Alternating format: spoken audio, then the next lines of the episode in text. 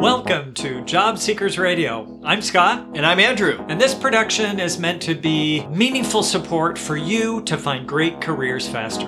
Whether you're working or not. That's right. Today's episode is brought to you by The Anatomy of a Networking Conversation. It's a free ebook that you can download at jobseekersradio.com. It's a wonderful resource. It's our philosophy, really, that we've developed a four step process so when you download that document, you actually get the companion audio to help walk you through getting your feet wet with networking if it's not something that you felt you were really you felt positive about Yeah. or felt that it was easy for you. We hope that this will bring it a little bit within your reach. Scott, tell me about today's show. Well, today's show, we're going to be talking about the role of culture in your job search. A lot of companies talk about their culture and how they are employee centric in so many ways. And I think this is great. The idea that company executives and leaders are looking for ways to connect with their people and to make them feel better about working there, I think is important. I think it's critical for, for employee engagement, which is something we talk a lot about in the corporate world these days, especially in HR circles, uh, as well as within leadership, because ultimately they have to keep their people engaged, right? So they create these wonderful cultures. They're also usually pretty good about promoting what those values might be. What brought this to mind though, and, and as Andrew, you and I were talking about this, I've run into a few conversations recently to, that talk about culture, especially from a perspective where when they get there, they find out the culture is really just talk. They're not necessarily living the beliefs or values that they say they have. They just put that up there to make you feel good about working there. And while that's a step in the right direction, what they're seeing is the gap between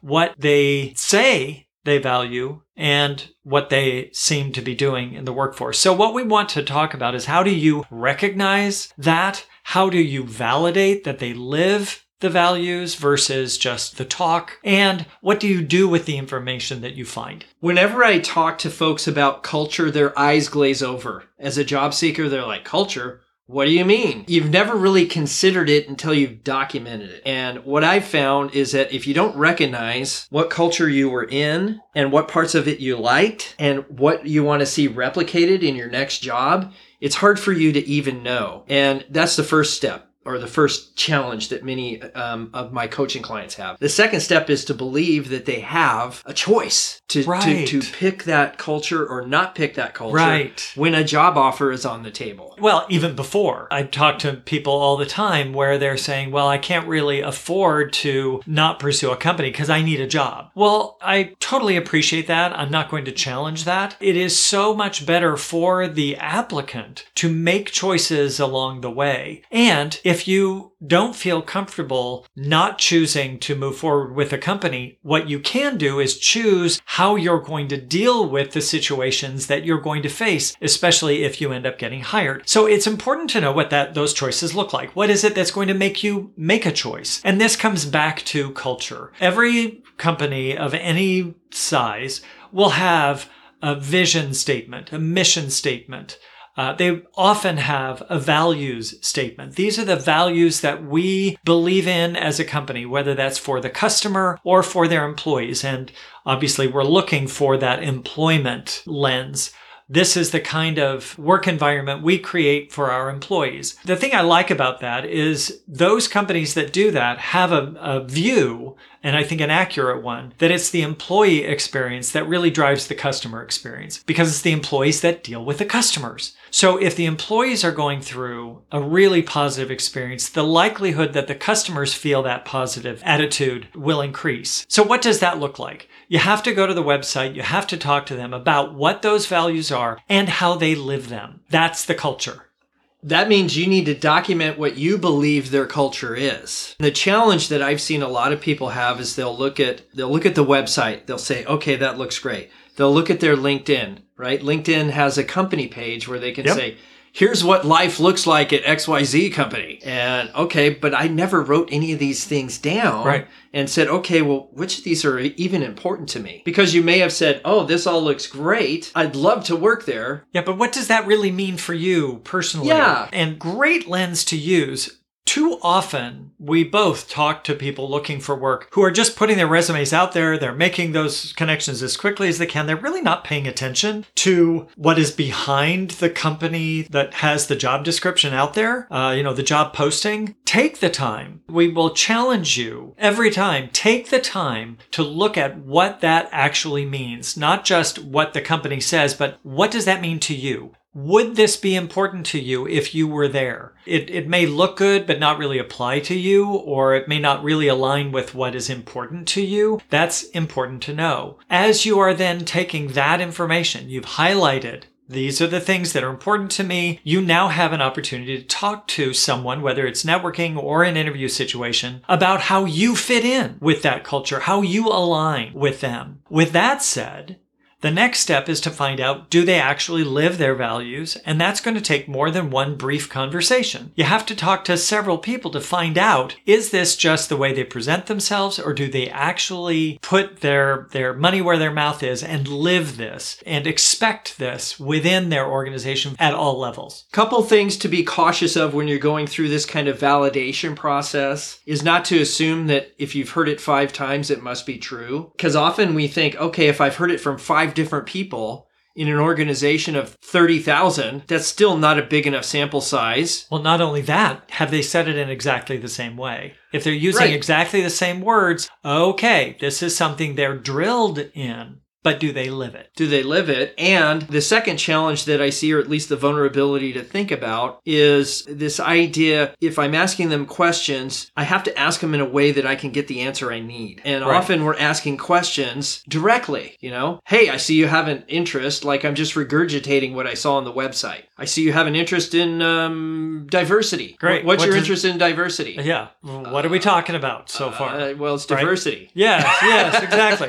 Where I thought you were going to go with this is how you, direct you are in asking questions, because that's another topic that I just had a conversation with someone this last week. Was perhaps they're too direct, and I remembered a story when I was interviewing years ago at a, a hotel for a leadership position, and I was interviewing with it was the the second or third step of the process, interviewing with the general manager, and I went to the direct and I said, So I understand that this hotel has a reputation for being a revolving door for people within my division. What are we doing to counter that? And he came back with, Wow, that is actually my responsibility. And he, he responded in such a way to let me know that I had just put in a dig, that Oh. I had just insulted him. While it was true, I probably could have massaged that a little differently, right? I could have asked the question that would have given me the information I needed without making it feel like an accusation. As you are finding out the information you need, it's really important that you interview them. And in interviewing, we talk about behavioral questions, which are open ended. It isn't, are you doing something about this? It is, tell me about a time when something happened and what you got out of that. These are the kinds of questions that, as you ask them, you're going to find out whether or not their culture is actually the type of environment you want to work in. But again, coming back to your original question, why do you want that kind of environment? You've got to be able to answer that question. You have to be clear about it. Yeah. And not many people have given consideration in a hiring process for these components. It's like what I need is a resume and a cover letter, and I need to apply online. I only need three tools, right? I don't need to actually evaluate the culture. I don't need to network. I don't. So there's a bunch of things that people don't think they need to do, and then they're disappointed when they get on the job and it's a shitty environment. I totally agree with you. The conversation that I was having with this guy this past week, we were talking about being disappointed. Because it has been my experience far more than once of coming into an organization believing that they live the culture they they publish and then only to find out later that they are not consistent or they don't actually care uh, they don't live according to what they say they value. And if you consider the difference between disappointment or being delighted, both are true, as the gap between what you expect and what is delivered, then whose responsibility is it then to have done the due diligence to discover what is the culture and am I going to fit there? The experiences that, that I have had is that I trusted too much in the beginning that they did do this rather than they aspired to this, which Hmm. is a completely different mindset. It's a little bit of a nuance, isn't It it? is. So if I know going into it that this is what we aspire to, but we don't always do it, I can actually accept the failures as they come as opportunities to grow rather than being offended that they don't live their values. And that's that's in my head. That's going on in me. It's still your experience. It is. and it's still something you have control of that doesn't give them license to continue that behavior. True. I still have choices to make once I realize Right. how well or how poorly they do. The way I approach it is different. And so that is going to affect the way you have these networking conversations with people. If you are validating that everyone is saying the same thing, that they do talk about their values consistently, and there appear to be those stories of how they live those values, remember that they're going to pick and choose the best stories to tell that one. You're more likely to get into that area that where they really do live their values as you validate this and ask those open-ended questions that aren't putting them on the spot. They don't feel like they're being accused of anything, but you're trying to build a big picture with their help. It's not uncommon that if you're listening to this podcast that you're probably working somewhere where some of these components exist and you're thinking to yourself, what do I do? What do I do now? You can use these same concepts, meaning you have some choices to make. The first thing is to remember you have a choice. The second thing is to rem- is to think about, hey, what do I really enjoy about where I'm at right now, even though it may not be the best? Is we, we often don't consider that there are still virtues here to focus on. Or we get so bogged down in the negatives that keep coming back that we forget to take time to think about what goes well. It's important that we make an effort to do that, if only to keep ourselves grounded in what we can enjoy. For some of our listeners, there may be a situation where you have nothing that you really enjoy there and it is time for you to leave. We acknowledge that. We encourage you to get that networking going so that you can get out as soon as you can. But most of us are in a situation where even if we're not totally happy in the job, we can find something positive that keeps us afloat. And that is what builds the resilience that we need to find our next opportunity. If you're in a situation where you're maybe you're offered a job and you're you have questions about the culture, your first choice will be whether or not you accept that offer. I would never say no, don't do it unless you know that that culture is going to be toxic for you. And remember also, cultures are not necessarily toxic for everyone. Someone is going to come out ahead in that. It may not be the right opportunity for you. If this is going to be a gap job, you know that we've talked about that in Right. other podcasts. We're we're going to set that aside at this point. That is a choice that you can make. And if you're in a position where you have to take the job now because you need a job right now, remember that you will continue to have choices as you go. Keep your networking going. Keep your eyes open for all of the opportunities within this organization that you just joined as well as outside because you are responsible for your own experience. each opportunity is a chance for you to refine what it is you you enjoy, what it is you like, what kind of people you enjoy working with. So even in a bad situation, I guarantee you there's something good. Oh, I like working with the people. Okay, what kind of people do you enjoy working with? So this is me kind of putting my coach hat on because part of this process, going from 0 to 1 is probably the hardest. Meaning I'm in a place, I'm getting paid. Why should I leave? I now have to get leverage on myself just to go from zero to one. It's a useful exercise to, to take a look at these cultural components throughout your career. At any point in time, you should probably have a document of some kind that describes your next step or your dream job or whatever it is you're trying to accomplish in your career, in your life, in your whatevers. The other thing that I was thinking as you were saying, who are the people that you do like? Now you're also building your list for the kind of culture you want to be in. I want to work with people that are like this. You know, I, I'm currently working with 10 different people on my team, but it's really Joe and Sally that I really like working with. Why? What is it about Joe and Sally that you feel good about working with them? What does that look like in other companies? Who is it outside or maybe in other departments within the same company? Who is it that's going to work with you similar to the two that you do like. Now you're creating the list of culture that you want. And give me an example where Sally and Joe and Susie or whatever interacted with you well and you enjoyed it, right? So now I'm looking at not only why, but I'm looking at how. How is that Sure. exhibited? And so you might say, okay, well, I like working with Sally because um, she adds something to the conversation. Okay, give me an example. Now I can look at that example and then I can reverse engineer a question for that hiring team or in my networking interactions to say, hey, when a situation like this comes up, right? So you really already have documented what that looks like and as it is exhibited inside the company. Yeah, I think that's brilliant. I do think that in a lot of cases, we are able to take that initial job that we absolutely needed and then parlay that into something that's actually better. You have to be patient in doing that because very few companies want to hire you into a position then immediately allow you to transfer into something else, unless they're in a, a high growth situation where that actually makes sense for them. Moving out of an organization isn't always the only option that you have. Moving elsewhere within the organization can be a good option. And then there are times when moving out of the organization really is your best bet.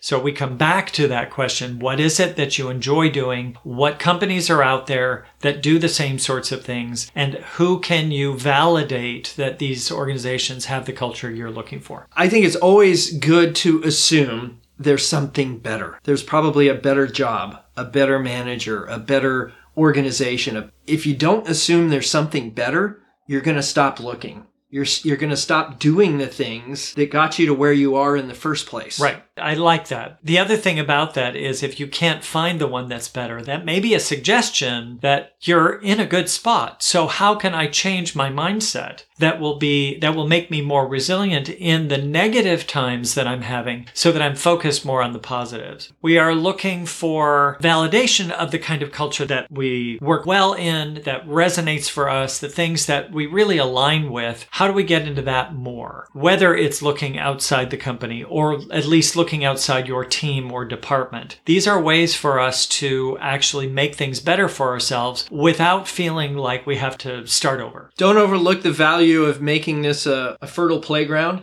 If you're the type of person that that likes turning cultures around, that you love change, and you love maybe you look at this like a challenge right? This is a great new challenge for me to impact this culture. I know I'm only one person, but it only really takes one person to change an entire culture. It does. You will need to do that carefully. I love the idea. I have done that sort of work before. I enjoy it. But you have to be very careful first to understand on a very deep level how and why they do what they do now. Because there is a reason. Somebody further up likes what they see. Before you go in and try and change something, find out why the status quo is the status quo. What is the value that the current situation brings to those who are making the decisions? Because if you have that in mind as you're looking for things that can improve, you could actually turn that and connect it back to what they value while seeking change that you would like to see. That way, you're getting the buy-in from the beginning. If instead you come in and immediately say, oh, I can change this, that, or the other. I did that early in my leadership career where I came in in a director position because they needed my skills. I, I, saw ways that my staff could do things a little differently that would help them. So I made the changes and they resented it even though they were having greater success. And it's because I didn't take the time to find out what they were doing now and why they were doing it now, why that was important in the previous moment, you know, with their, their, their prior boss. Had I done that, I would have had a much easier transition of making the changes that I wanted because I understood where they were coming from. That was a really important lesson for me to learn. Now, in the end, we were a really tight team and we've stayed in touch over the years since. That was a lesson I needed to learn. Learn it from me. Don't don't make the mistake of going in and changing it right away. If change is your thing, if you are you're change oriented and you like making that that kind of a difference, know that it takes time before you start the process. And it's going to take time to in- initiate any change. Yes, these are all components of probably a change model you're familiar with. But and the idea is, you, you know, I'm looking at it from the perspective of, gosh, I'm mad. I'm pissed. They sold me something I didn't want and then I'm just going to go in dissatisfied every day. You know what I mean? I do. And and so the the idea here, it, it, I look at it like a challenge. That's hey, you know, I know they want to espouse to these values. I'm going to do whatever I can to get them there, and look at that just as a personal challenge to do whatever you know process that you feel is right. appropriate to get there. And I like the point that you make. It's easy for us once we realize just how far or how little we can actually effectuate change. We have the tendency, all human beings do, to go in and say, okay, I'm just going to give my minimum. I'm done with this. You will feel better about your contribution if you set that feeling aside and continue to do the best work you can do to make the changes you can, to have the positive impacts that you can, and allow them to make the decisions they want to make. Because what's out of your control is out of your control. Make a change, take a step, do something as a result of today's session, today's podcast. There might have been something you learned here. It's not just good enough that you sit here and listen to this podcast every week. Do something with it. Yeah, take something, you know. So, what we want you to do is actually go to the website, jobseekersradio.com forward slash 071, scroll down to the bottom of the page, and just leave us a comment. What did you try? What are you going to do? Ask us Right. a question. Or what did you try and it didn't work?